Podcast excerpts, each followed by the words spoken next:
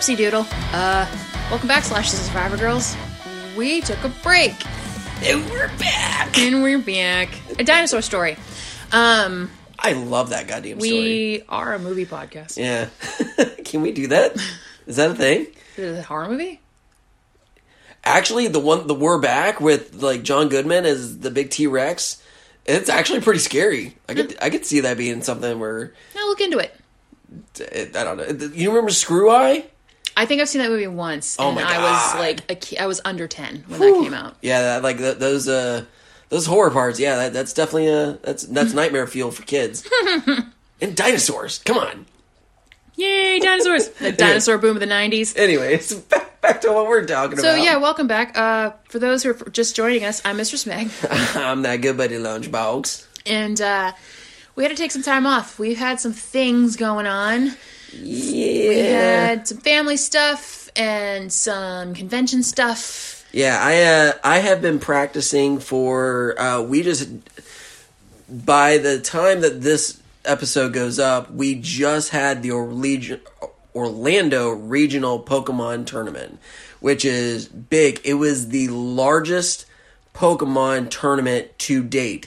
1658 players were all sitting there riffling cards next to each other for 2 days straight. Like this thing is it was it was crazy. Well, not all 1658. Some people got knocked off every time there was a round. Yeah, that was me.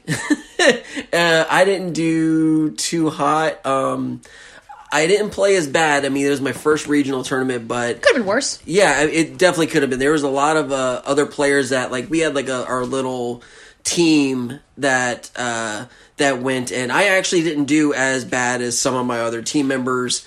Um, so yeah, I mean, it, it wasn't a, a total, a complete loss, but at the same time, it was one of those. Uh, it's definitely a learning experience, and uh, but it was like I had to take some time to get get some practice in. So yeah, Yeah, the, you need the podcast was uh it was a very stressful time, but god damn it was fun. So Right. And I did, I did do good on a side event though, where even though I didn't do the main tournament and and and continue on. There was a couple of side events that I actually went second and I think first place on. So you know what? I'll take the win there. So I mean that was like out of like forty people. So you know what? I'll take that. Like I- I'm good with that. Yeah, you did pretty well. So, it was, yeah. it was nice to get the warm warm ups in. Yeah, but uh, that was one thing. Before, you want to get into what we're actually uh, what what the movie we're talking about? eh, The what the people clicked on. Yes. Go ahead and say it before I jump into uh, something else. Um. Yeah. Yeah. Yeah. Uh, we're doing the Rage Carrie too. Oh god damn it! Anyways, I forgot we were doing that. Anyways, it's the Rage Carrie two. So what you're saying is you did not watch the movie. I did not. Uh, I watched uh, the Goofy movie instead. Um, anyways, uh, so uh, before we jump into that, I need to drop a giant, Turd? massive. No, Steaming. it's going to be a steaming pile of congratulations to both of us. Because. We crossed ten thousand plays. Oh, I hadn't looked. That's awesome. Yes, that is huge. Thank you to everybody that sit there and actually like and listen to our bullshit from week to week and enjoyed our shows that much to where we crossed 10,000 plays. Wow, that's fantastic. Yeah, I've been so caught up in my own bullshit. I had I hadn't even looked. I looked on it the other day and I noticed that we went 10,006 plays on our on Bram Stoker's Dracula. Very nice. So I think we were like 28 plays or something like that, but that put us over on that. So I mean, if you guys are continuing listening, that's awesome. Like we love actually, we love doing the show for. I mean, we are going through our own, you know, family, you know, just stuff. I mean, Growing like pains. everybody's got our stuff going on, but it's like this show has actually been really really fun i love nerding out on just different movies even if it's something that i don't like or whatever it is it's super fun to talk about And- and it just let it out for the world to hear And uh, shout out to some of our OG listeners that have been around for the last three, oh, four, almost four Almost years four, now. yeah. Three and a half, almost four years now. Like Shane, shane you holding Gotcha, that buddy. down. uh, always checking in when we haven't dropped an episode in a little while. He's like, Yeah. "Hey, you guys all right? Do you need anything?" Checking for pulses. yeah, mint on pillow. Yeah. Um. So anyway, But yeah, but ten thousand plays. So thank you guys. That's and, uh, fantastic. can't wait to you know keep keep cranking that out. Maybe I have to, to see if, uh, about doing some type of like giveaway or something like that. I don't know. We'll Like, talk about don't that later. Yeah. So this week we did um, the Rage Carrie two. We had done Brian De Palma's Carrie. Oh God, uh, Year- summer of yeah. 2020, I think. It was a while ago. I want to say it was like two and a half years ago. That was in our Back to Cruel month. Yeah, I remember that Cruel. specifically. Um, I well, before we get into that, I'm just gonna go ahead and give the info on the movie itself um, before I get down like bogged down in the weeds. Um, the Rage Carrie 2 dropped March 12th, 1999. It was made for a budget of about 21 million dollars. It ended up grossing 17.7 million worldwide. Um, it was very loosely connected to Stephen King's The Carrie story, uh, or Carrie story. It was the script was written by Rafael Moreu. It was directed by Kat Shea and Robert Mandel, who uh, went uncredited. Um, the movie starred Emily Bergl as Rachel, Jason London as Jesse, Dylan Bruno as Mark, J. Smith-Cameron as Barbara, Amy Irving as Sue Snell, Zachary Ty Bryan as Eric John Doe. Yes, his name is John Doe as Boyd. Um, eh, Gordon Clapp as Eric's father, Rachel Blanchard as Monica, Charlotte Ayana as Tracy, Justin Urich as Brad, Mina Suvari as Lisa, Elijah Craig as Chuck, Eddie Kaye Thomas as Arnie, and then a bunch of uh, others that are a bit more nondescript. So I, if you go back and listen to our Carrie episode, I love Carrie. I thoroughly enjoyed the movie. I liked the the whole misfit strikes back episode, uh, aspect of it. I liked that it was a bit of a slower burn. I liked that things were peeled back layer by layer as we went along, and it wasn't uh, super in your face, and it all ended up climaxing at the end with the infamous prom scene with the pig's blood and the fires and um, even though Sissy Spacek did not look 16 she definitely she I think she was 27 26 or 27 when she was cast in that movie. Um, she looked it but you know because she was kind of odd looking um, they thought she was perfect to play this misfit character um, fast forward 23 years from De Palma's movie dropping, and we get The Rage Carrie 2, the sequel that nobody asked for, but we got it anyway, simply because the producers did not want to get sued. So the screenwriter and the production team were working on this script, and they realized that there were a lot of very strong similarities to the Stephen King story. So It's kind of like when they sit there and they write and they go like because they're such a big fan of of that movie. It's kind of like if you sat there. in. Yeah, it's it's like when you see all of these Godzilla knockoffs, where it's just like Gamera, it's just Mm-hmm. giant like- monster movie. Yeah, it's like oh, we're gonna put a giant monster turtle. Is it anything different from a giant monster like lizard? Mm, it's got a shell. Like it's basically that. Like yeah, it uh be but because the similarities were so strong to the Carrie character, they ended up throwing in a bunch of um ties to that first to the, the original film, slapping a sequel label on it, and uh hopefully didn't and, and prayed they weren't going to get sued because they were like, "Well, we made a sequel to the Stephen King story. Yay!" See, and that that was the thing was I don't know if it's one. I don't feel like the the story really isn't any different, and it's it. I could definitely see where they're like, okay, we're, we're really really trying, um, and it. Um, no, no, no. I would argue there's differences enough, but I'll let you finish your thought. Okay. In the big grand scheme of it, it's very, very similar to that original. But then it's like having them just call it the Rage Carrie 2 doesn't really work because Carrie's not in it. outside of um, a few snippets of uh, archive footage where Yeah. they brought in short scenes or a couple of a couple seconds at a time where they splice them into different parts of the movie um, as callbacks to the De Palma film. Um, so they Carrie was technically in it, but because she was dead, she couldn't actually be in it. Um, I guess they asked Sissy Spacek to come and reprise the role, and she turned it down.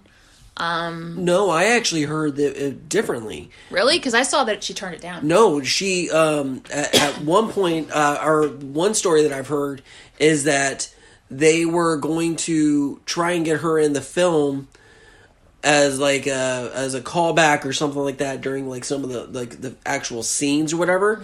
But then they they didn't have the time to get it done, so they just reused the shots, threw it in there, and then afterwards went to her and said, "Hey, is that cool if we used your They likeness?" asked for forgiveness, not permission. Exactly, and they Okay. just, and, and I guess they got the a okay after Okay. like, hey, or, Yeah. your scenes are already already done, and then that's we'll move on. so that she got her cameo check because Yeah. I because that's what I thought was they they couldn't get her, um, it, like she turned it down or something. But it's Hollywood, so who fucking knows really what the actual truth was? There's probably there's a, several different stories for any movie kicking around all Yeah, th- that's so. that's the only thing I've seen is that as far as them going, oh, we just threw it in there and just said, hey, yeah. you're in here. But that's where they used um, as the callbacks. Uh, this movie bombed. Um, it bare it I it didn't make back its budget during its theatrical run. It may have in the time of DVD sales after all of that, but um, no, this movie didn't do very well. Uh, for a long time, it was hard to even find. Like they did like a single print of the DVD, and that was it for a very very long time. Because I remember several years ago at one point, like because I remember seeing the trailers. I was thirteen at the time when this dropped, and I remember seeing the trailers, and I thought that was kind of neat. It seemed like a really neat idea, and then it came and it went, and uh, it went back under the radar, and that was it. And then I had like a memory flash at one point, and I was like, "Oh yeah, I forgot that movie was a thing. I, I kind of want to see it because I love the Carrie movie so much." And the first time I saw, I finally we finally got a copy of this one. I think it was a movie stop for like two ninety nine. yeah, It was cheap as fuck. Like they had a single copy of it, but because nobody was, you know, it wasn't worth anything. Um, it was a bum. It was a Rotten Tomato for sure. Um, I think we actually bought it when it was like there was like a sale going on. It was like a buy two get one free or something. Yeah, like it might have even Like, been a freebie. Yeah. If if it was three dollars, like it really was not. We got it super fucking cheap, and watched it, and I remember being kind of disappointed because in my head I think I hyped it up a bit more because it seemed like a really cool idea, like Carrie's sister. Ooh, like. And then it had the because it was 1999, so it had the alt rock sheen on it, and it was very very 90s. I do give this movie a lot of credit though. This was not a Scream knockoff no. there was no shades like there was a little bit of snark um, just because of the attitude at the time but and in a time where a lot of the horror movies were uh, aping kevin williamson and his way of script writing this movie did not do that and i really I appreciate will. that I will say that the the actual look of the film did have that to a degree, but that it's just it's just that it's got that '90s flair to it. that's the thing it's just Yeah. it was a 90s aesthetic Yeah. and it was 'Cause You unavoidable could definitely like you could time capsule the shit out of this. oh thing. my god it is a time capsule Oh my god! like on its own when she's sitting in her room and she's got the poster of Marilyn Manson, like good Marilyn Manson, Antichrist like, superstar Yeah, it's like, are you kidding me right now? I was like, that's. I was like, and, and then they're talking about garbage and like She had two white zombie posters on her wall, Nine Inch Nails. So this was like Yeah. alternative, industrial. Like they had in. I was sound- half expecting to see like a ministry like poster at some point And- or like Type O Negative. something like yeah, and because she was because Rachel was your you know borderline goth girl. She was really just sort of the misfit. yeah, she didn't really seem as like. It was weird because she kind of. I felt like how I felt as a kid. Like I was the nu metal kid where I had like the lo- you know like the the Hair curtains. the hair curtain, black hair. I was wearing like the metal like ball and chain stuff like that, but I was never like uber goth. I was like I just like that type of music. Yeah, that no, was she had it. the Like, she had the riot girl alt rock aesthetic going Yeah. there, and um, Mina Suvari, same thing. She had, she was a little bit more like alt rock hippie, um, because she had some of the flowy clothes on and uncombed hair, and like so this was very and her friend was like super bubbly. It wasn't like I was like I'm gonna hang out with the other goth kids. and, no. like- Lisa was very like chipper and upbeat, and she seemed to have a very sunny attitude up until you know she Yeah, jumped yeah, off yeah. a building. But um, it this was an amazing time. I was having flashbacks while I was watching it to high school, um, to eighth grade, eighth and ninth grade, because like just seeing like, oh god, I remember seeing those shirts, and I remember how all the boys dressed like that on Yep. the football team, and um, yeah, it was Did you also see the time traveler? the time traveler. Yeah, there's a time traveler in that movie. Yeah. His name is Machine Gun Kelly. Cause there's a fucking kid that's walking by, looks just like Machine Gun Kelly now. He's got the pink, pink fucking hair. It's just like scrawny. yes, like super skinny. I was like, it's. I was like, I walked. I was like, oh. And- No, I and- missed and- him. Yeah, yeah, like I'll I'll have to pull it up for you, but I was just like, I was like, oh my god, it's fucking Machine Gun Kelly. Like, That's funny. yeah, I was just like, but like, or like Machine Gun Kelly from his his now pop punk, Right. you know, Megan Fox weird shit that he's doing now. It's just like Dyes not not Tom like good rap. Machine Gun I'm gonna Kelly. stop you right there before you embarrass yourself.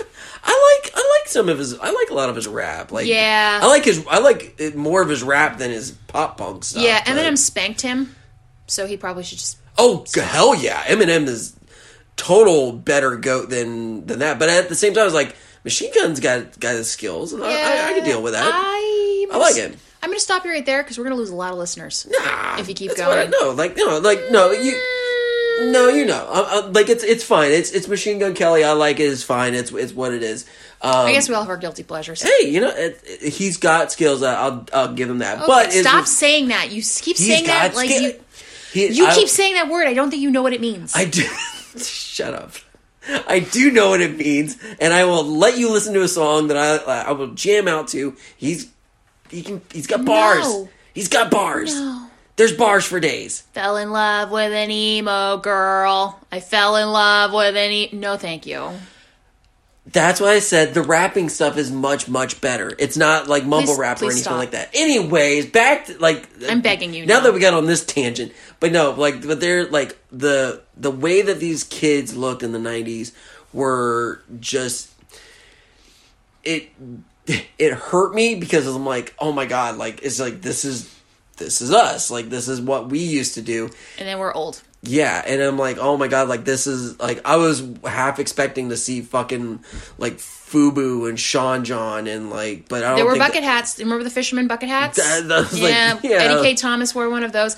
And this was right before They just couldn't label anything in the movie, which is weird. Did you notice that there was no labels anywhere? No, there weren't. There's no Nike. No. There's no Adidas. There's no anything. That no, because they couldn't afford to. Yeah, but that was like that. But that was but out of that sea of kids, no labels to be found, which is really funny. Um, and this was right before Eddie Kaye Thomas became Finch. This was about three, four months before American Pie came out because that came out that summer.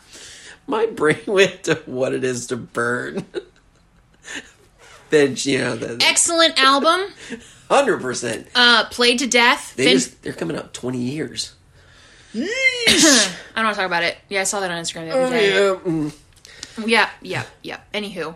what it is to bad. Okay, stop because at this point now I'm gonna get s- the sads. Finch is my favorite band of all time. Once an emo kid, always an emo kid. I maintain. So anyway, I think I've seen them in concert more times than anybody else. Three times. Anyway, um, yeah. So uh, I, I think I'm just gonna come out and say this. I'm gonna defend this movie. Okay, good. I think it is a lot better than most people give it credit for. I really do. Before watching this the other night, I was in my head. I was like, "Oh, this one's gonna be a Lulu." Like I remember it being way worse than it actually is. Um, does this movie have issues? Yes, it does. Um, was this even this movie even necessary? No, it was not. But we got it, and it's in a time when a lot of the horror movies were riding on the coattails of Scream. A lot of them were either written by Kevin Williamson or they were watered down slasher movies that were trying to cash in on the Ghostface thing, what have you. This one kind of stands apart from the pack a little bit. Yes, it's it's taking a lot of the stuff from Carrie. They're borrowing a lot from the De Palma movie, but in the sea of what was trendy at the time, I really feel like it took a step to the side. And because it was a misfit movie about misfits, I think that's why it did as poorly as it did. The script was not great. But I think as a whole, it was fairly entertaining and much better than most people give it credit for. So I'm gonna put this to you. Okay. This is your Jaws two. Uh, yeah. Actually, if you want to compare, Yeah. this this is my Jaws so the way that I feel about Jaws 2, where is it a movie that needed to happen? No. Is it entertaining? There's sharks in it. two. Okay. There's a lot of blood. There's a lot of there's an explosion, which is pretty awesome. Um, This movie, outside the sharks, has a lot of that stuff going for it. there there is sharks, uh, or there's a a shark, um, one shark that's swimming around, and but that's the thing is like yeah that was it's one of those movies where for me it's entertaining, but it's one of those like does it have problems? Tina, yes, um, but that's the thing. It's like for this movie for me. For the Rage Carrie 2, This is your Jaws too. no. Or- No, well, like if you if you want to flip the Yeah. roles, then Yeah. yes, This is then Jaws yeah. Because I have uh like a Costco sized basket of problems with this movie. like on wholesale. Really, Like, the, the soundtrack yeah. didn't save it for you, huh? Oh, the soundtrack was fucking boss. Like but it I- wasn't enough to save the movie for you. like I was like half expecting like some type of like Deftones to like to pop in and like I would have much appreciated that, but no. That'd be cool.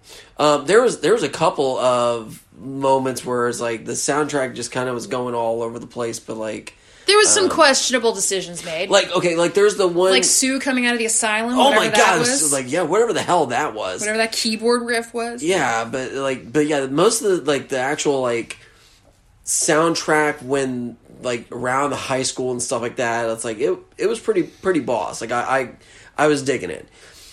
However, pretty much any movie that can get some type of soundtrack in the 90s is generally gonna be where I'm at because it's like Sure. it's, yeah it, it, most of the time that's like okay there was the one uh one song that I was just like I was going fucking bananas over.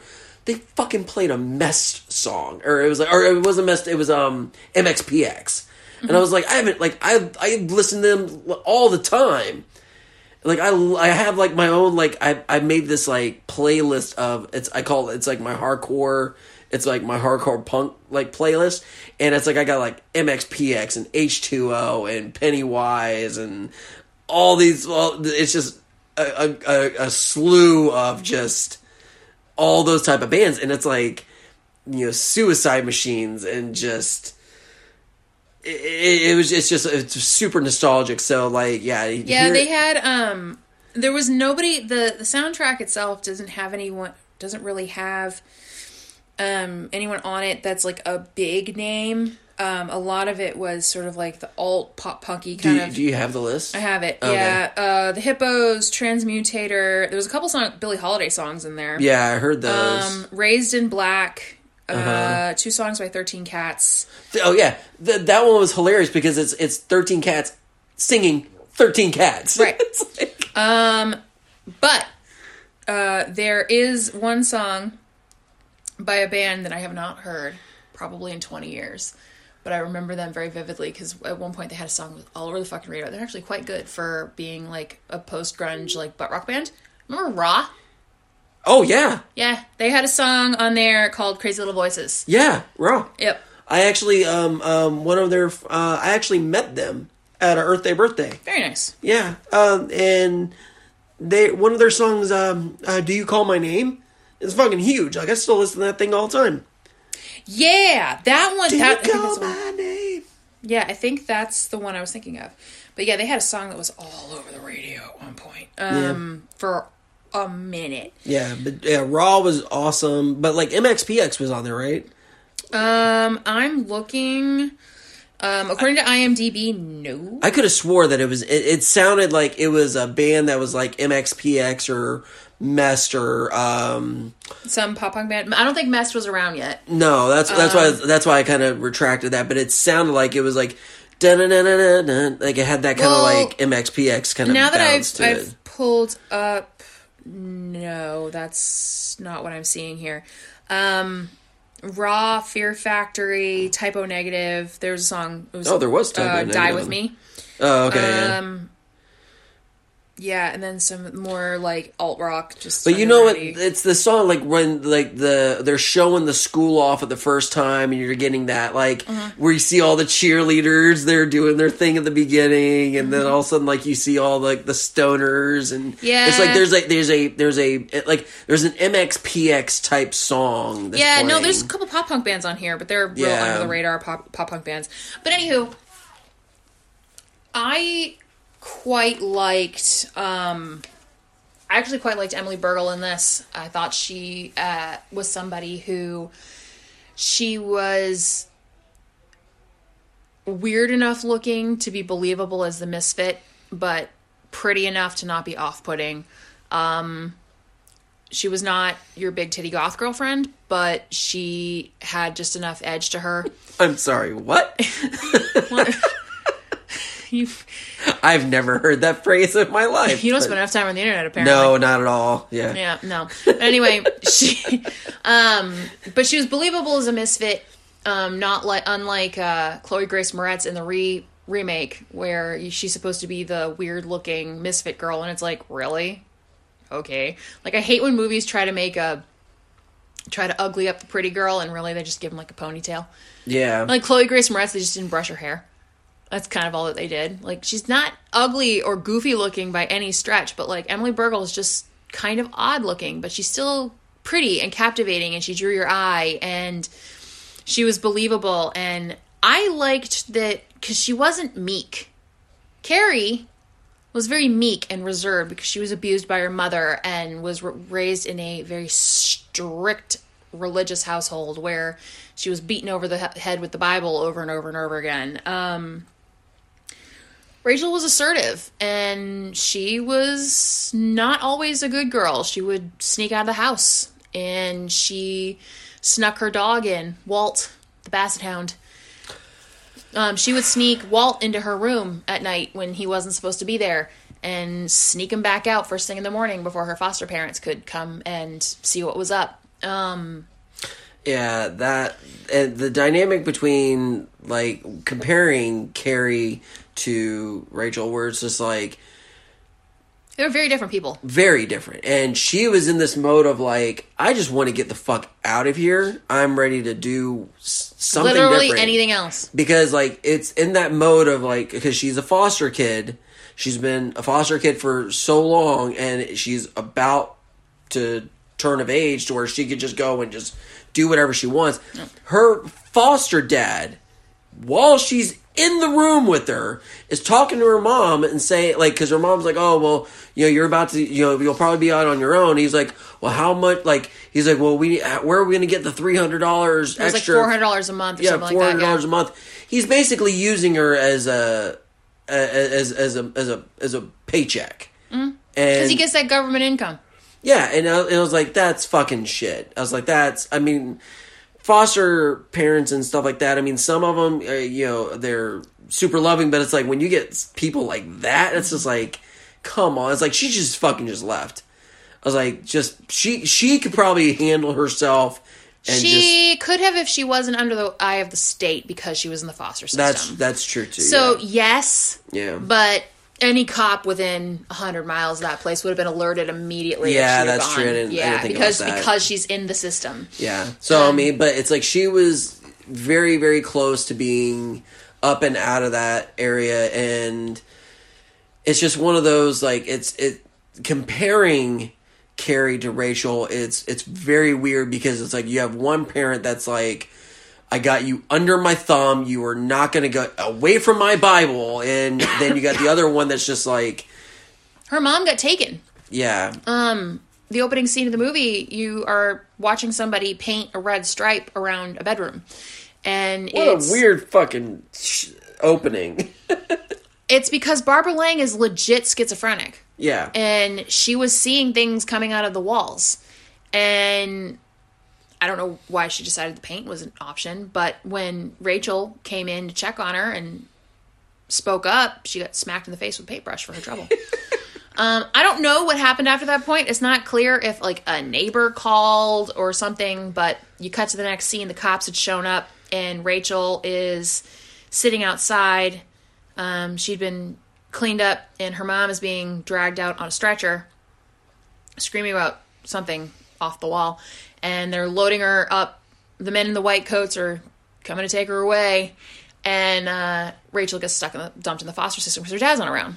Well, it turns out, we've come to find out um, by the returning Sue Snell, Amy Irving, she does some digging around and realizes that, and, and discovers, not realizes, she discovers that Rachel's dad, Rachel and Carrie shared a dad, Ralph White.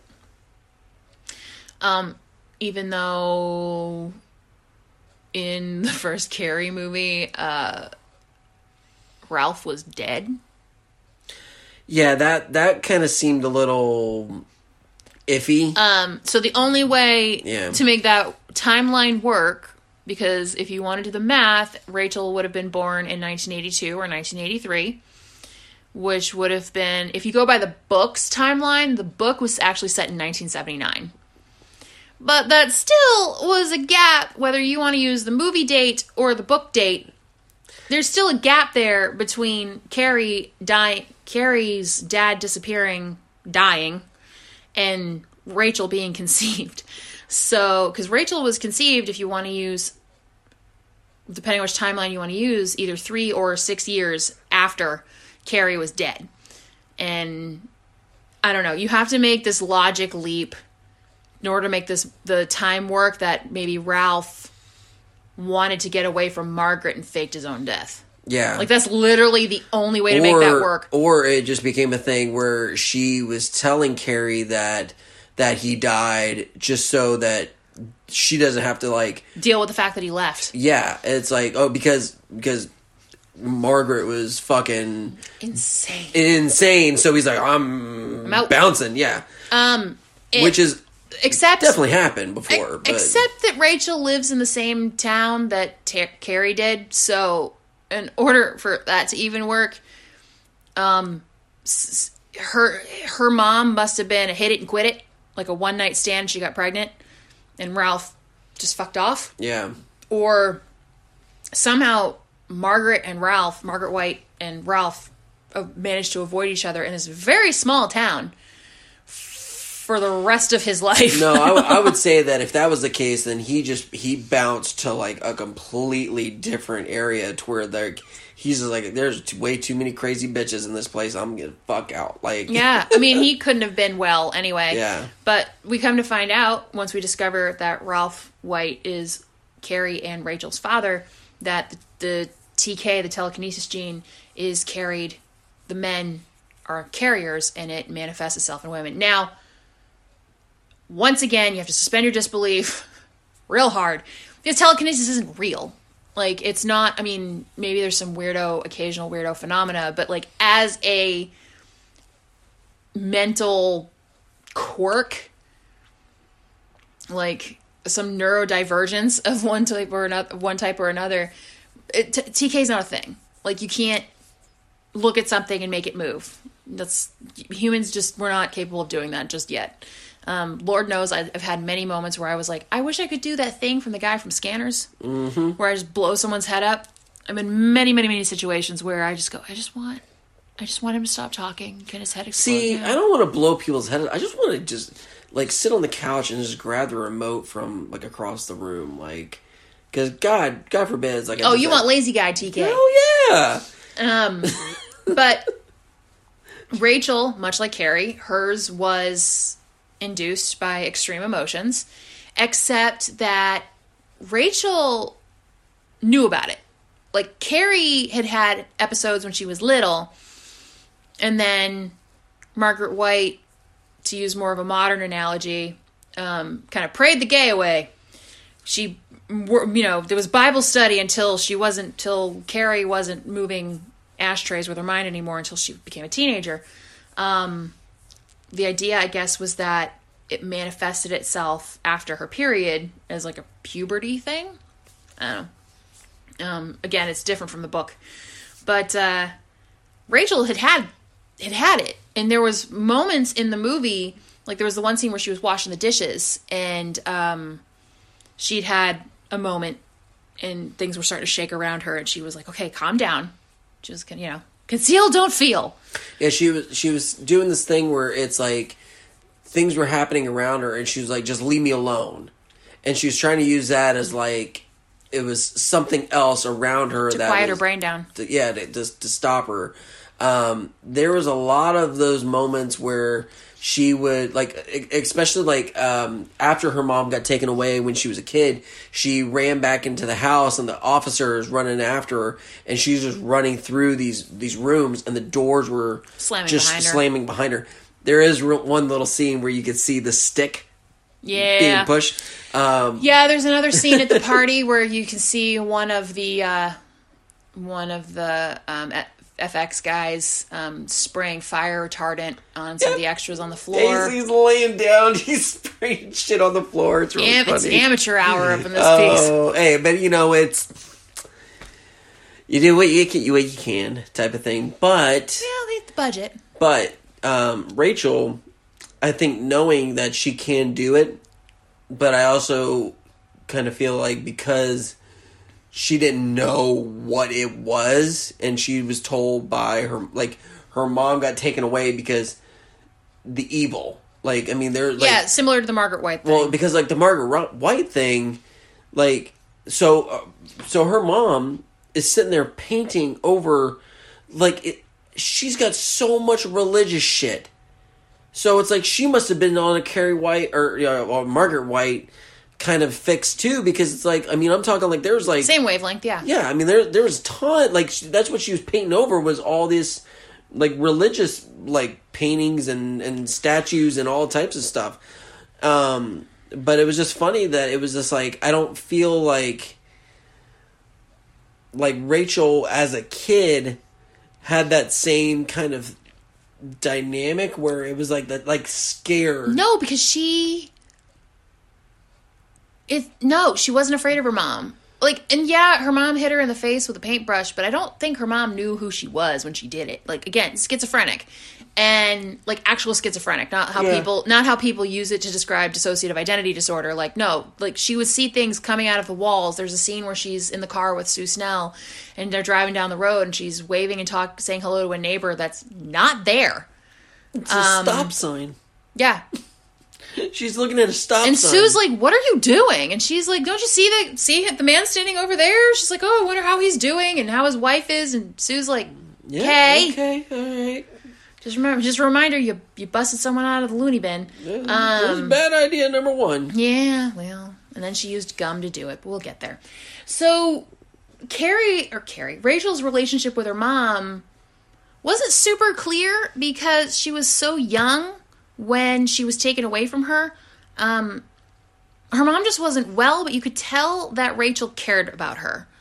Um, but it didn't strike me as being particularly abusive. No. Like not like with Margaret, where it was very clearly an abusive control thing. and and what's interesting too is that Rachel still had like connections to her mom. Mm-hmm. Like she could go and visit her mom in the hospital. And one thing that was kind of crazy was that, um, like when Sue went to go visit her, and she's walking around, and they're tra- they're talking about, uh, you know, who Rachel's dad is, and all the like that stuff. It's her mom is fully coherent. Yeah. She's not crazy. Like I was like, why the fuck are you there? Like if you're like she seemed that normal because like there was one guy that walked up and he was trying to involve himself in like because he doesn't get any any visitors so he was trying to He was acting like Sue was like an old girlfriend or an ex-wife or something. It was Yeah. really bizarre. and and and like and uh and uh what's her name uh, had to like run her off like run him off she's like get the fuck away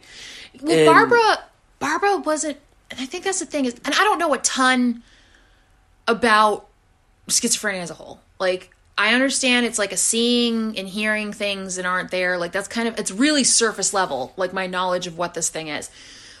But people with schizophrenia can function. Like, they're not, they're, they can still engage with reality. Yeah. And Barbara was a case where it was fairly her character was fairly grounded. Um in that like she saw stuff and she heard stuff, but she could still function as a normal human being. Like she wasn't she, like she, she wasn't I don't know, I'm trying to think of a good example. She wasn't like it wasn't like cuckoo's nest crazy. yeah i was actually Um, just thinking about that And she no, like she was fully with it, like but she would just have weird i mean unless there was like crazy episodes that just sent her over the edge where it became this like a major risk And that might have been it. Um, which is probably why she was taken away and evaluated and decided that she needed to stay. Um, and so what the movie does is it but she was there for years over ten years, I think. that's what i'm saying it's like that's I Thirteen was like, years. You're just I was like that's that's that's a crazy long time and it was like there's with no progress or like what like yeah, it's not clear. know, Um, like I think that at one point they say that oh she's getting better but it's one of those like I feel like Rachel was saying that just to get out of the conversation yeah, because it's like well I ain't gonna do anything like there's nothing, yeah what's it matter? yeah what's it matter it's And- you know and um, what the movie does is it hints that maybe. I mean, it doesn't do it very well, and it doesn't do it for very long. But there's a few moments where the movie kind of hints that maybe Rachel has a lot in common with her mom. Like maybe she's on that schizophrenia track um, until it's very clear that she is telekinetic. But um, it's like, well, her mom's mentally ill in some way, so therefore Rachel's probably mentally ill because that's genetically passed down. Well, it's it's a different type of neurodivergence, a different type of mental issue, was what she's got, and it was passed down from dad, not mom. But um, I actually quite liked the Rachel character. I thought she was super empathetic. Um, I kind of liked the journey she went on from being really closed off, really sheltered. Um, she only really had the one friend. That was Lisa, Mena Suvari's character. And um, when Lisa that weekend she goes and she loses her virginity to one of the football players, gets rejected after, and decides to yeet herself off a building onto a car, which is so fucking dramatic. Like that part really I don't want to say bothered me, but it irked me a little bit. Like it's dramatic for the sake of being dramatic. Like teenage girls are really really fucking dramatic. I know this because I was one once upon a time. And we are ruled by our emotions at that age. And like their rejection yeah, we'll cry ourselves to sleep, but like the betrayal, I don't think it's entirely realistic to say that a girl being betrayed by a boy would just drop herself off a building. Um, I think that was a little over dramatic for all things considered, but uh, you know, got the point across. Yeah, I think it was it was definitely put into the movie just for the the big shock and awe of And it was of- the and it was the first big kill. It was the Yeah. first blood scene. but this that story is actually based off of an of a of a real life story. Yeah, the football players with the scorekeeping thing. Yeah, and- there was it was uh it was like the sperm it was like the sperm games or something like that that they called it. They, like there was an actual group of football players that did exactly that, and that's where the the basis of the story Started. yeah. started from because there was a girl that killed herself because it the the football player, if I remember correctly, he did that. Like he built this girl up so much, built this relationship around this whole gimmick, made her believe that like he got to got her to the point where they were like it was high school lovers and they were gonna like graduate move out and they were gonna do this like whole life together he got her to sleep with him and then when it came around where she was like talking about going to like like setting up for colleges and doing all this other stuff and then it turned around where he was just like no and, and just shut her d- like down completely just like they did in the movie and it it tore a new one because it's like her entire life of everything that she thought was completely there and it was all a lie. And then i guess the the the football players because much like they did in the movie they kind of did what they did to rachel but to that one girl and caused just uh, chaos in her life and that's what like So they split that one girl into two characters. Kind of, yeah. Like if if if, if I remember the story correctly, but I believe So- that's what it what it was. So I still I still stand by Yeah. A girl dropping herself off a building of being a bit melodramatic. Yeah. Um, but teenage girls are melodrama. Um the that yeah, let's talk about the sperm games.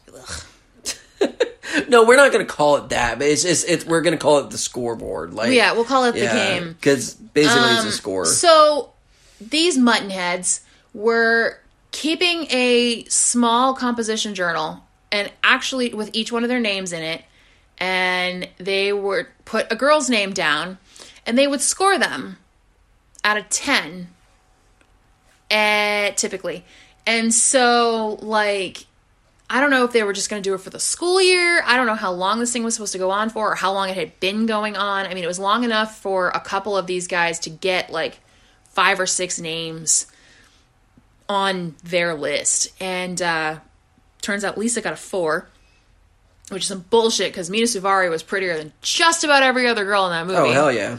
but that's fine. So it was going around and um there was always the undercurrent of that. It was just it's just boys being gross.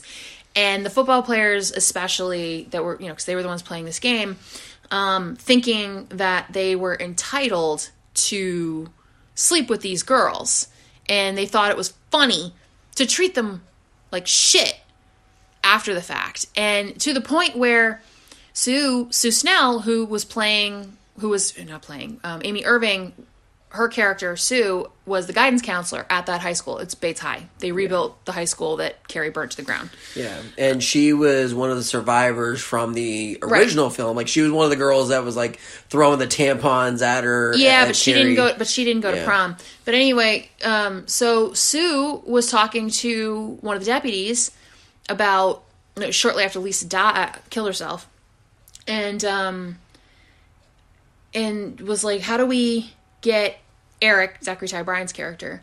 Um, how do we get Eric because this needs to stop?" And the deputy, very rightly so, said, "Well, we can't."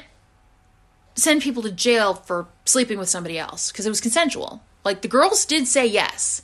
This isn't victim blaming. This is just the facts. The girls said yes, and they slept with these boys, and they, yes, they paid for it after, but um, it wasn't rape. Yeah, the the the officer said he's like can't do anything. Can't but do she was about like, it. oh, but it's but he was eighteen, she was Right. sixteen.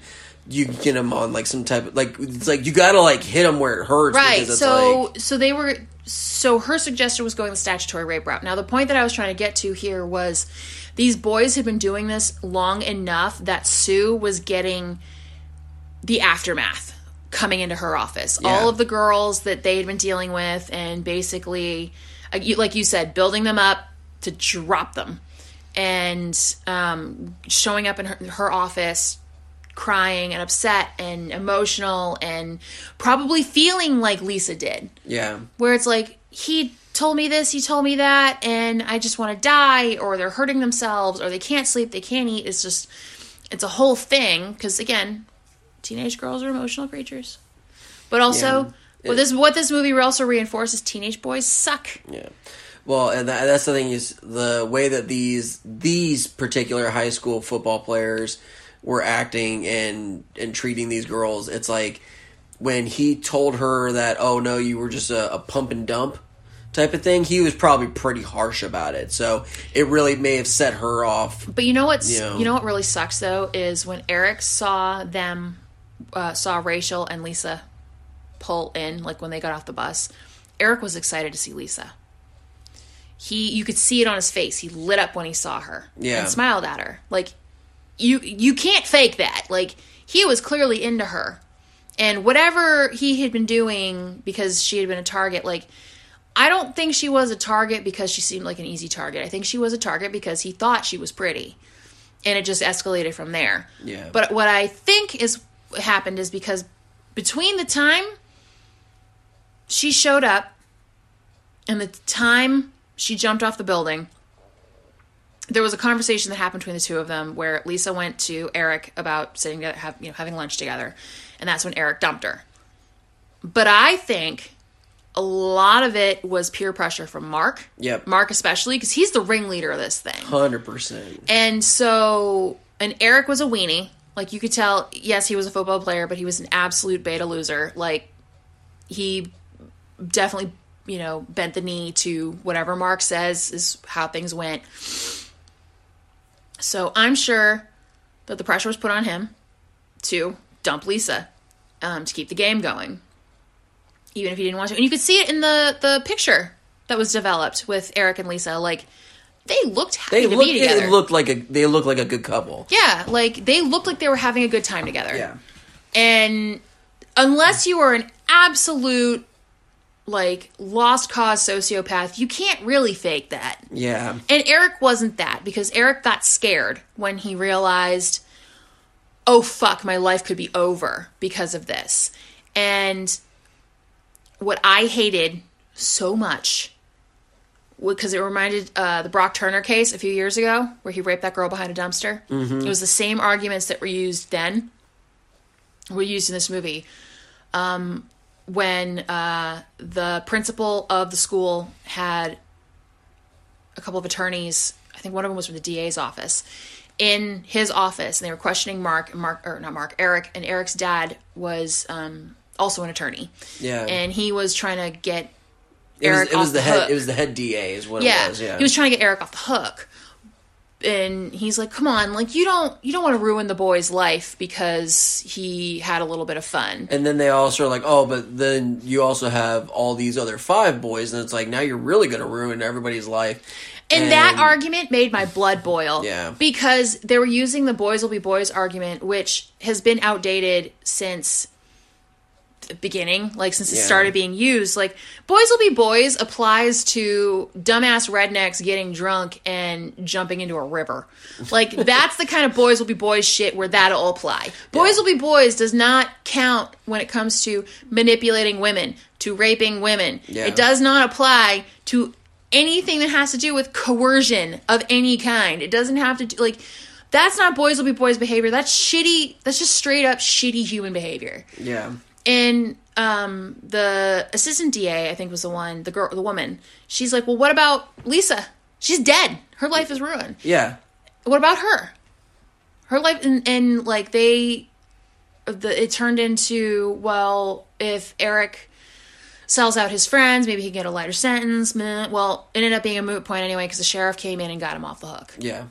Oh, and like the thing that killed me was so the, the or was like the head DA was like, "All right, come here, buddy," like and like pat his dad on the back, like they were about was to go. sheriff- it was the sheriff that was the sheriff. Okay, mm-hmm. yeah. So like he just patted him on the back and like walked him out like they were about to just go have lunch. And then the shittiest thing is that fucking blonde headed fuck looking right at the, the Smug is all hell. smug and just like gave the salute like, "All right, see you later." Like, yeah, I give that shit. like he knew that salute. he he fucking got off, and I mean, to be fair, to be fair, yeah, he it was shaky at best to get him on statutory rape. It really, really was because the age con- age of consent consent in most states is sixteen. yeah. But wh- but when you see the just the way that he was like looking in the demeanor of like, oh shit, I'm I am so fucked type of thing, and then out of nowhere when that the the sheriff Oh, came in yeah. and was just like, okay, like oh no no, like we're all good, like all right, see you later, and then like. He was just like, yes, like we're fuck. Like, I'm in. I can get back on the. I'm on the team again. Yeah, he like, it's because he he he knew he still had a future, and Yeah. Lisa didn't. And yes, Lisa consented to ha- to sleeping with him, but you can argue it was under false preten- pretenses. You can argue there was coercion there. You can argue, you know, there's a couple of different angles you can can look at this at, but considering that Eric looked like he genuinely liked her and was clearly pressured into breaking it off. Um, and assuming Eric was going to survive this movie, which he didn't, uh, he, I think that would have hurt him for a very, very long time. Um, because he felt guilty.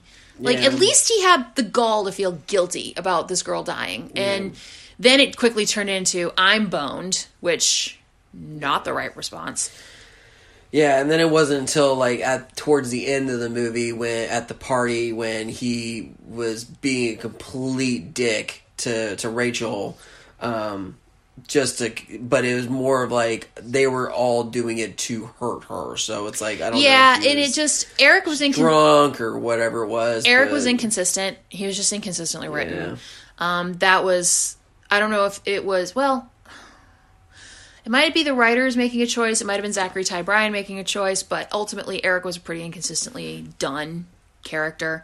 Um, although say I wasn't. Although I will say I was not too upset about it when he had his nuts harpooned off his body. Hell and- yeah. He slowly bled to death. Uh, wasn't mad about it. Um, which reminds me, let's talk about the kills because uh, if this movie has at least one thing going for it, it's the Carnage Candy. Oh God. Okay, so the thing with me in this film is I was losing interest really hard. Um, I was really trying to give it like my all. I was trying to do my due diligence and give it Just give it a real fair shot. but it was very very hard for me to not be bored now once the party scene showed up and all of a sudden now all the crazy shit happens like right after she sees uh, the sex tape and everything else and it's just like like all Which is of also that sidebar illegal. Go ahead. very illegal. Um, so after all of that happens, and all the crazy shit starts pop, I was like, okay, now we're in because it's like now there's like there's action, there's things happening, there's like a lot of like really everything's cool- coming to a head. Yeah, I was like, there's a lot of bodies dropping, and there's a lot of things catching on fire. There's a lot of things Exploding, and exploding, breaking, glass, and yeah, flying So off the walls. That was- CDs. Oh, the CDs. How, however, Hellraiser did it first. So Just a few years before that. but uh, he'd already had the disc stuck in his head, and that was a worse movie than this one. I actually didn't mind Hellraiser three. Still, still, still a better love story than Twilight. Yeah, that that's made, true, too. That made no sense. But the I was like, wait, what? Like, I was trying to follow along. no, but- no, no, no, no. Hellraiser three was a much worse movie than this one. What? I will maintain that. I don't know. I don't. I thought we watched Hellraiser three, but anyways, but the kills in this I thought were pretty creative. Oh yeah, Yeah, so I mean, I like that there was more of a. It it was still felt spontaneous for as Rachel was walking through uh, different areas, but at the same time, it was like, um, I think it, it felt a little bit more like the rage part of it was spot on compared to what happened with Carrie. When it happened with Carrie, it felt like it was just more of like she didn't have the control. Um, however, Rachel, it felt like she was a little bit more aware uh, that it was happening. Like she was like, "No, I'm fuck. We're you're fucking gone." Like it's like uh, with Carrie, it was more of a she was just looking and it was just happening. Like it wasn't she wasn't there. Like it was it was weird. Like I don't know if yeah, there, she there's a seemed comparison to that way. be. Carrie seemed emotionless. Hers was cold, Yeah. and calculated. Whereas, because Rachel had stuffed her emotions so much, like she even flat out said, she's like, when Sue told her it's okay to grieve, she's like, no. Yeah, she's like I don't cry. She's like, I don't cry, I don't do, which means, which means she's not processing her emotions. So it's one of two things: either she just didn't learn how, or because when she does feel such intense, commo- eh, intense emotions, she loses all control.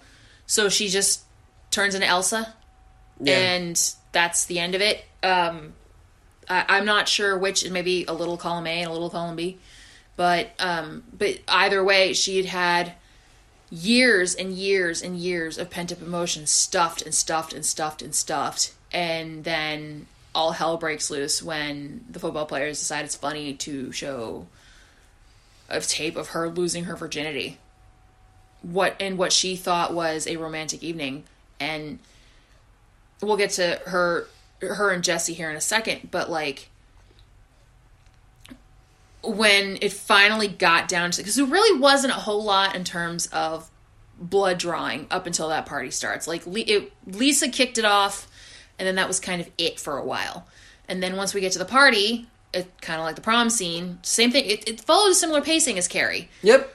That's Where- exactly what I was saying. Yeah, where like in the middle there wasn't a ton of action going on, um, but I don't And know when it popped off. It really popped off. Like I really, what was it, Monica with the glasses? That was pretty fucking cool. That was that was probably one of my that, my favorites. out of there. because because she Rachel shattered Monica's glasses inward, completely blinding her, shredded her eyeballs. To where, because she had one of the, the spear guns, and she had turned around, and she's the one who shot who shot off the harpoon that got Eric's like shot Eric's balls off, and that's what ended up killing him was her errant shot. Which I was like, I'll allow it. I was like Um, that whole that whole scene was just fucking amazing. Yeah, it was perfect and uh, very poetic. Mwah, much appreciate. The Mark, though, there was that underwater wrestling scene with Mark where um, he Mark had shot Rachel with the flare gun in the hip, and she fell into the pool. And Mark had gone in to try to drown her, and um, No, no, no. what was it? I thought it was what he was. No, he hit her with the, and she went down Yeah. into the pool. But then she popped up and Oh, that was it. She pulled him Yeah, in. she pulled him in, and then as the um, it's like the pool cover was coming over, it hit Mark in the head. She went down, but it also took the spear gun, and she came up and cut a hole in it so that she could get out, but he couldn't find. Yeah. The, the So he he ended up that's right. He ended up drowning. Uh there is no way in hell that pool cover was going fast enough to do any amount of head damage.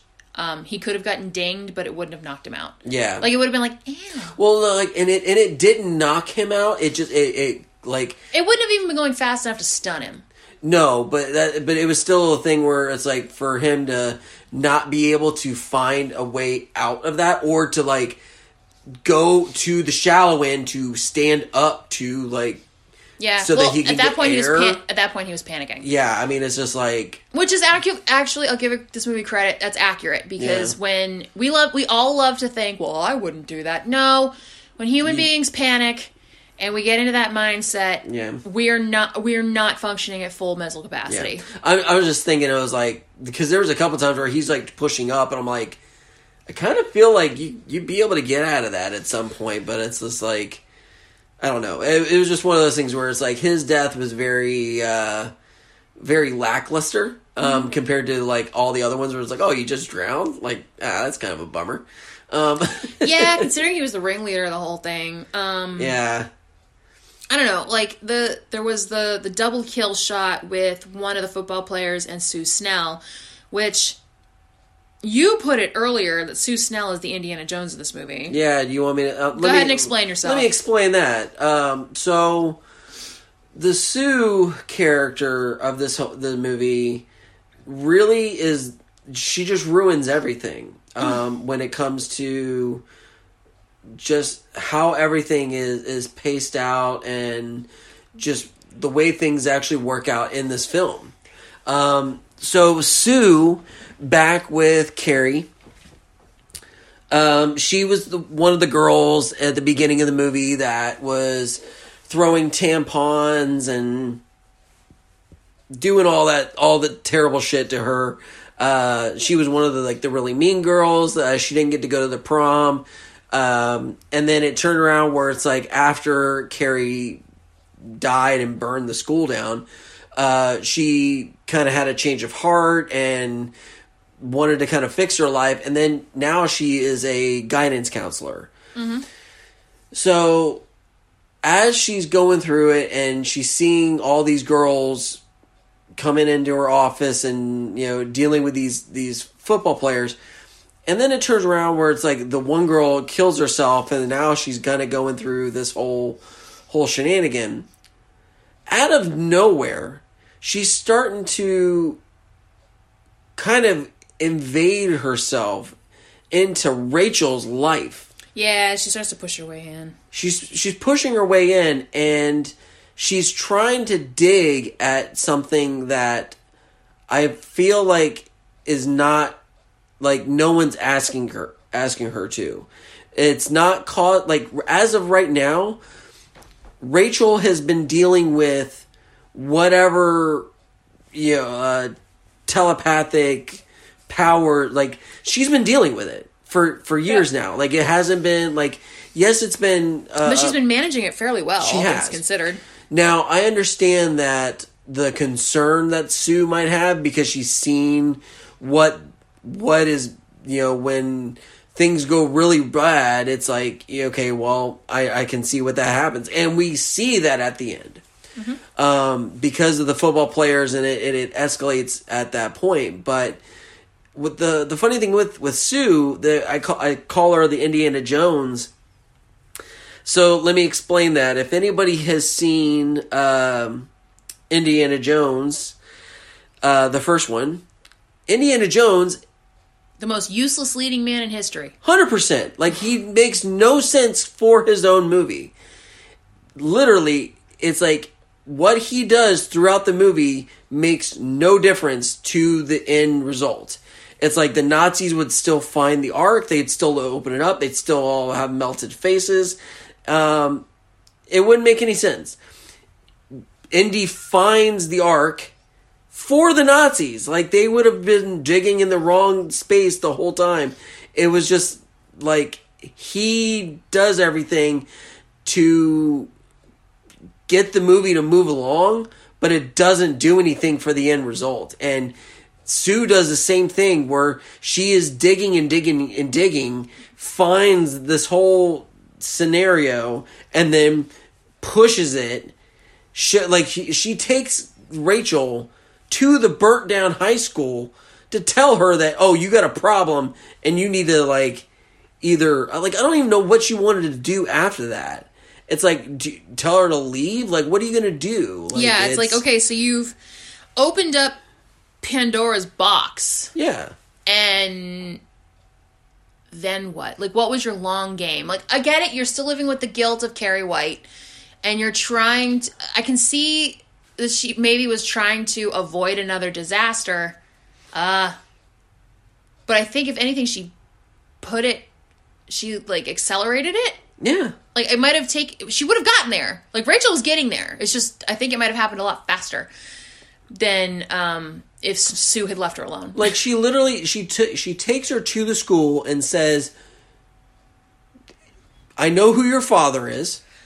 Okay, big uh ouchies. Yeah, for real. Um, and then on top of that, she tells her about it's like, oh, you have telekinetic powers, and it's genetic and blah. Like that. It's like she gives her the whole rundown, mm-hmm. and tells her everything. So now it's like when all the football players comes up, it's like it's just like she just can't control it, and it over overdoes it, just like Sure. you know, like so. But it was just funny, but it was just like, and then the whole thing that like that drove me crazy was as cool as the kill scene was, having the the fucking fire poker run through the back of a football player's head and then go right into Sue. That's like Yeah. I was like, what a waste.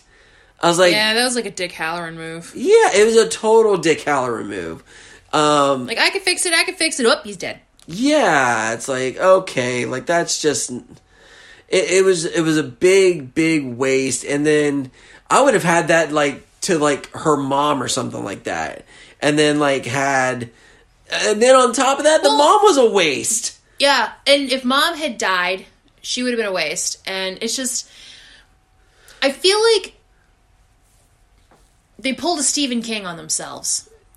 They had something going, and they didn't know how to wrap it up. Well, I mean, like there's like so so right after Sue dies and the chaos is going around. There's fire everywhere. Everyone's screaming, running around. Um, you know, and uh, this is right after Rachel gets out of the pool. Right.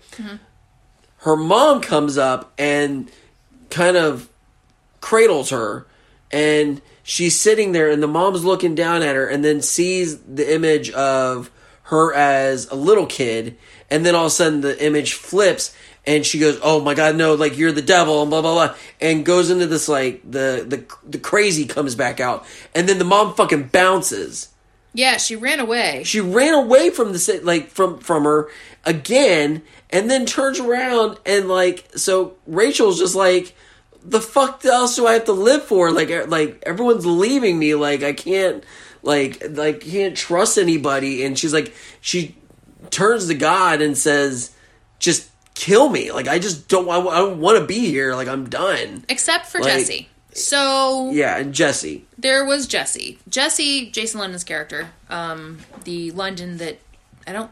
I think he's the London that didn't end up turning into a drunk. Um, I think it was his brother Jeremy. But anyway, um, Jesse, he was the misfit of the football players. He was kind of because he played, he was in with the group, was sort of, but he was like the reluctant member of the group. See, uh, what's hilarious is that I was the Jesse for my hockey team.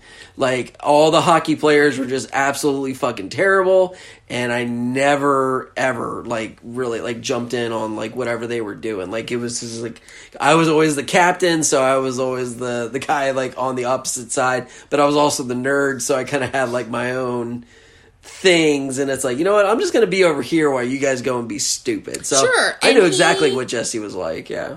And he um he just you know he went along with it and he was he had the fewest number of names on the list for that stupid fucking game. One of them was his ex-girlfriend that was tracy uh, who don't ever bone your ex kids because they're gonna they're just gonna assume you're getting back together um, which is what tracy did here um, but to put her on the list and he he admired I think at first he kind of felt something for Rachel because her friend had died. Like he felt empathy or sympathy or something because of Lisa. And Well- then well it was it was the whole thing of like it wasn't that he was feeling it like i think he had something for rachel and just kind of like as a, from afar type of deal. But then when the whole situation with lisa happened and because it's it's his group of friends that are that was involved with it it's like he was also like feeling like super guilty of of what they were doing. And there was that one scene like so after he just got had having uh you know truck sex with his ex and turn around and it's like all of his friends are out there like cheering him on like from afar which is very very weird. And then he he starts to talk about like oh like d- like talks to her about Lisa and she's like it's like what like what do you care? It's like she was a nobody. And that just kind of set him on this thing of like yeah, what we're doing is is wrong. It's like if if nobody He- cares about Yeah, and he was very very drunk when he got busy with Lisa anyway, or with Tracy anyway. So, but like he, yeah, he maybe he he thought Rachel was cute or something at some point, but it was really when Lisa when Lisa died and then Tracy was such a cold bitch about the fact that some girl just threw herself off a building in front of the entire student body. Um I think that's when he was like, "All right." So then oh, and at the um at the photo kiosk where Rachel worked. Yes, kids. Do you remember when you used to have to take film Yep, on a roll I do. to get developed I remember that By very a- vividly. person Yep. with a bunch of chemicals? Like Mm-hmm. she actually I think she had the automated it was like a 1 hour printing. Yeah, it was the but it was the one hour, but still it was a kiosk that Yeah. you had to like drive up. you actually had to drop your shit off at it. So, um, him and J- Jesse and Mark tried to get Lisa's last batch of photos, and of course, um, Rachel said no because they're not theirs, and she knew they didn't belong to Well, them. and and it's her friend, and they Yeah. know that like they were trying to like yeah, like they were somehow going to convince her to just hand over these photos, and uh, she did with the she did hand him over to the deputy because a he had a ticket and b he was also investigating the murder or the uh, the suicide. yeah. But um, Jesse, I think, liked how Rachel handled Mark because she shut him. She shut him right down. Even Yeah. when Mark was trying to flirt and be charming or whatever that was, we'll call it charming for lack of a better word. hold on, it was hold on. slimy. Let me uh, put on the smolder. yeah, no, he was slimy, and uh, it made Jesse laugh. And I think he was more intrigued because usually girls are throwing themselves at their feet. Not this Yeah. one. This was the not like other girls TM. Um, but he he genuinely liked Rachel and wanted to get to know her. And when she said when he tried to get with her that first time, and she said no, admitted she was a virgin and she wanted that first time to be special um which is such a cliche but okay let's just go with it for now um he respected her and at first my hackles went up because i was like mm, this is part of the game this is part of the game this is part of the game until d-day or v-day when um she you know they finally ended up sleeping together and um, she had fallen asleep on his chest and he said, I love you. She was asleep. He didn't have to do that. Clearly he was feeling it in the moment. And it's it was true. and it was also caught on camera too, which is like Which is a fantastic Deus Ex Machina, guys. Wow. To only you know, you fast forward to the, the party and um, that's what saved his skin.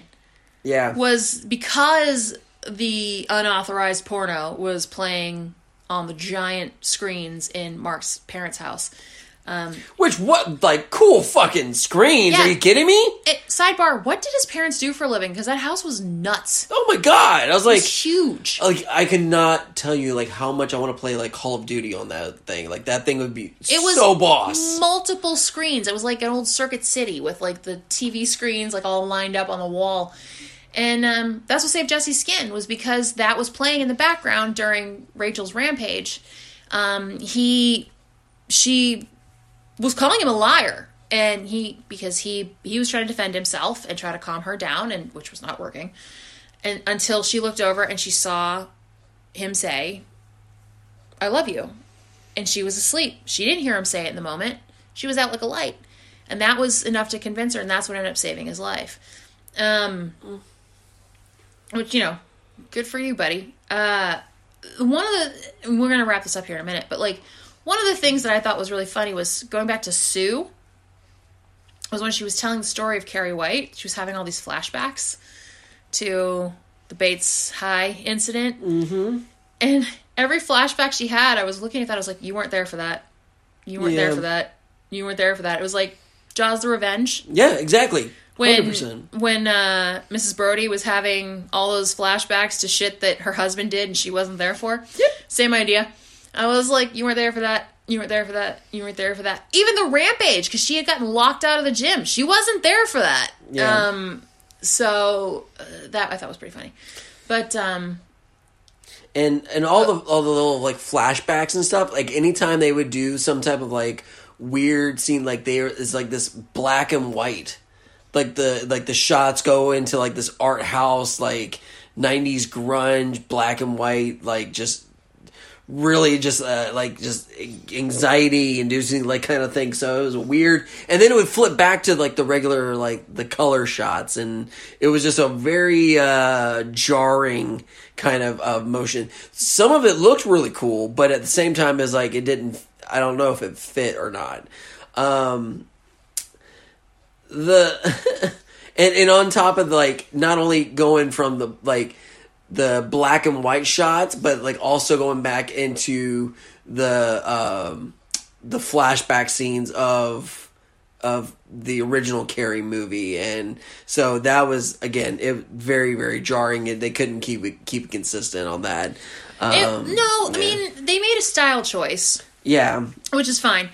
Um, so there was consistency there, and they used it in very strategic places, but it was jarring.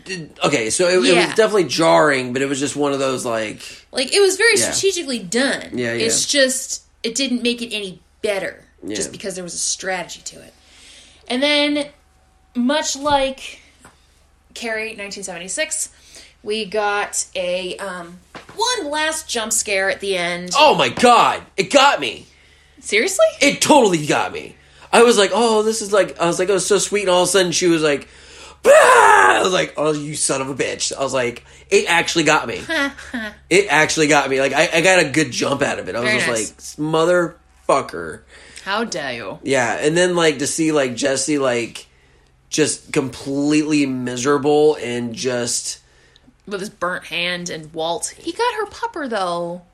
He got the good boy yeah. So, that got hit by a car. I have problems with you. Why? making me watch this and I didn't know that that like that sweet little hound dog just got mauled over by a truck. I have a hound dog. Do you understand what happened to me? Like I, I was like I was like Walter no. Like no. I was like I don't give a shit if a human has their face exploded with glass or a spear gun through the crotch, that doesn't bother me. But seeing Seeing a, the good boy. a good boy getting hit by a car, luckily he survived, but I immediately like so my dog Peach is sitting on the couch. She looks at me and she's like, "You're about to be a bitch right now." And I was like, "I know." I grabbed her so tightly, I couldn't handle it. It was it it was probably the worst part of the movie seeing that dog get hit. And I don't know what it is about animals in movies that get me more than actually seeing like anything like with with humans or anything like that. But it was just like A lot of people do that. We've, we've become desensitized to hu- humans in yeah. um, horror movies because they're either stupid or asking for it or whatever. But like animals are innocents. but it was mainly because it was literally I own a hound dog and seeing a dog that looks almost exactly like my peach I was having a lot of problems like it was not not a good good night like I was just I was very very very emotional on that yeah, I hadn't seen this movie in so long. I had completely forgotten that was a thing. And then, was- and then poor Walt got hit by the truck, and I was like, ah! Yeah, and then like to see like Walt at the end, I was just like, I was like, he actually got her dog. Like that's, I was like, that's really really sad. Walt's, so Walt's the goodest boy. what a good boy. But I was like, but the fact that like he did survive from the truck, and then um, I mean like, uh, like I guess they said like he had like a couple of like little arteries that were like that were severed, and it's like he, he had some broken ribs, but it's like he would survive. But his accident is what brought Jesse and Rachel together. yeah, and I mean I was like that, and like I mean, I mean, there was a better way to do it. I'm like sure. she's like like she picks Walt up and she's screaming in the in the middle of the street.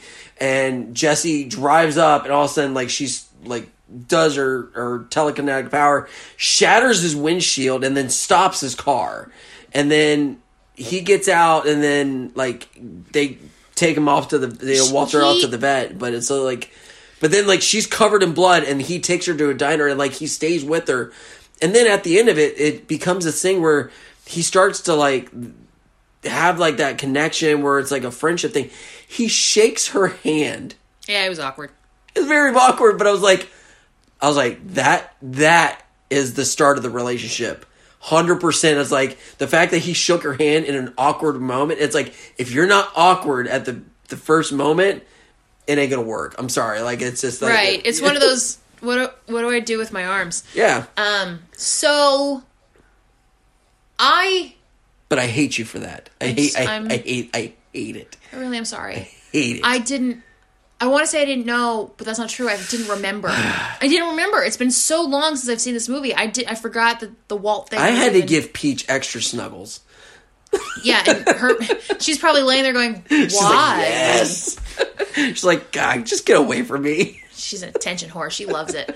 Um. So let's go ahead and bring this pony back in the barn. Uh, pitter patter. So this movie is fine.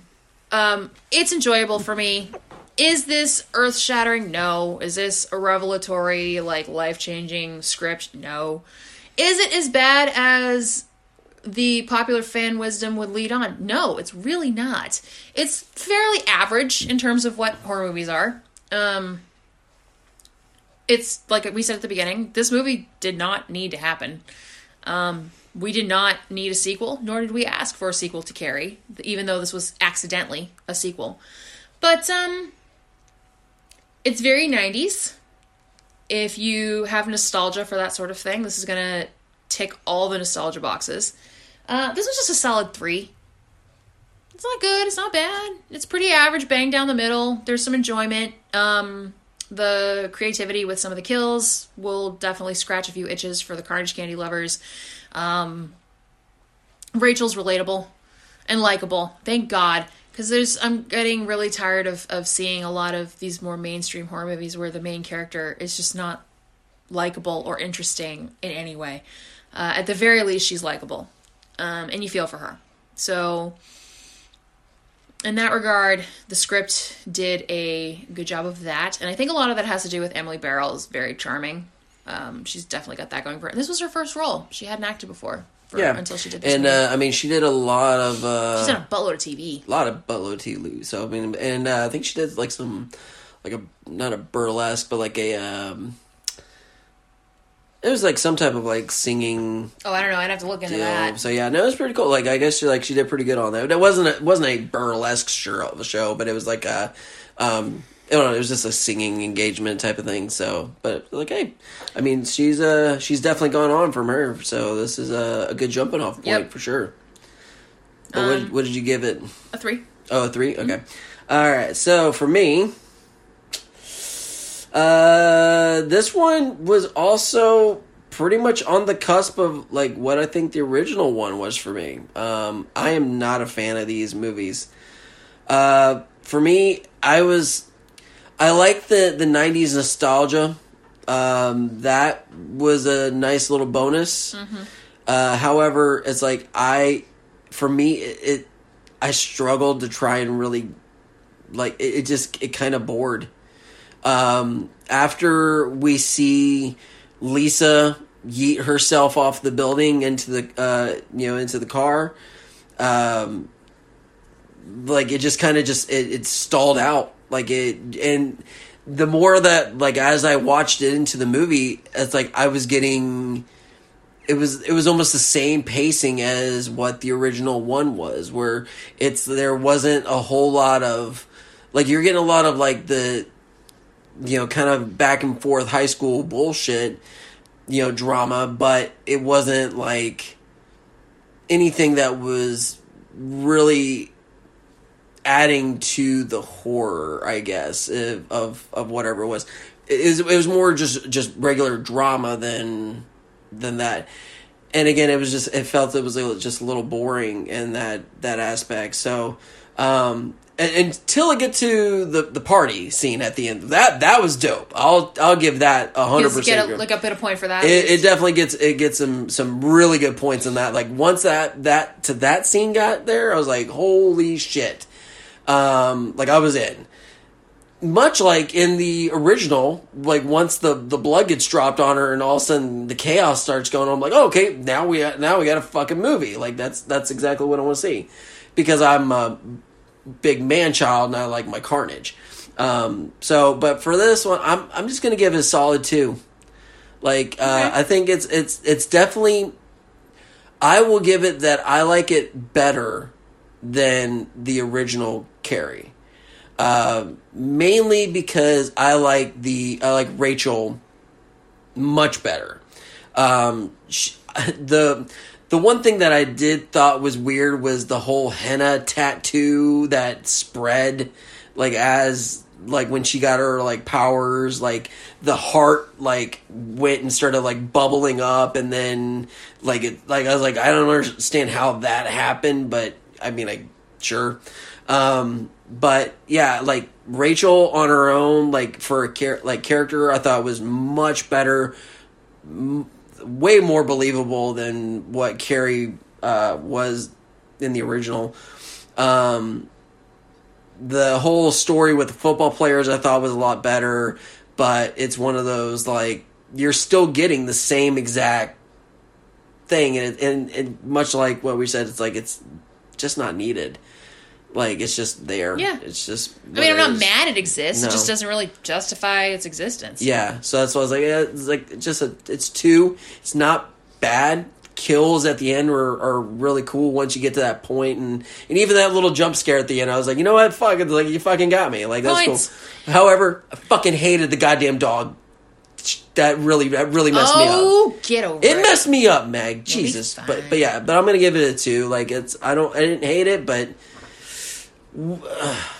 yeah, Okay. it's there. So, um, yeah, it's it's enjoyable. Uh, it's just it's kind of forgettable. Up by the time by this time next week, I'll probably have forgotten about it. It's just it's fun to watch in the moment. It's it's brain candy. It's full empty calories, but you know we need that in our lives sometimes. Uh, next week, maybe a little bit less of that. Uh, in honor of our Valentine's Day episode, hubba hubba, we're gonna do X. Came out last year. Ooh, Yeah. Okay. It's a, uh, this will be interesting. It's about uh, a bunch of people trying to film a high class porno and then getting murdered. okay, Yep. all right. So happy Valentine's Day. Thanks. Because I was not aware of this movie at all. So Oh, you're going to like the week after. What's the week after? The week after is Winnie the Pooh. Oh, Blood, Blood and Honey we're out. doing Blood and Honey. Yeah. Yeah. See, I like I've been so ingrained in like Pokemon that I have not been aware of like what the schedule is or any of that. So That's fine. I told you, you know the roles. I, Yeah, got the fr- yeah. I got the front end, you get the back. Okay, okay. I'll do all the editing. Yep. So next week we're gonna do uh, X, which should be fun, and then at some point down the line we'll probably do Pearl, which is the direct sequel that came out like six months later. I have to get out of my under this rock that I'm in. Just I have no idea what the hell you're talking about. but hey, I'm in, I'm in for the ride. So. It should be fun. uh, it looks fantastic. I've heard amazing things about it, so All I'm right, looking good. forward to it. Yeah. Um, until then, join us on social media on Facebook and Instagram at Creep It Real. R E E L is a movie reel. You can email us at creepititreal.cm at gmail.com with movie ideas or just to chat with Mr. Lunchbox. Um, and then finally, if you really like us, um, we're still growing quite a lot. Um, you know, slow growth is good growth. Um, you can rep us on the streets and get our name out there yeah. hint hint wink wink at Yeah. uh, creepititreal.redbubble.com there's also a link in the instagram bio you just go ahead and tap that and then do a little clickety click for a t-shirt or some home goods or maybe Yeah. something for your pet Yeah, to we've make up for the fact that oh we watched a dog get murdered in this episode He didn't, he didn't get almost murdered. He got mangled, He did. and that's worse. poor walt God, what a good boy. God, I, I need I need to go home and snuggle on some peach snuggle Peach. Jesus, so until then i'm mr smeg I'm that good bunny lunchbox. and we really really need to be nice to the misfits they'll end up unalive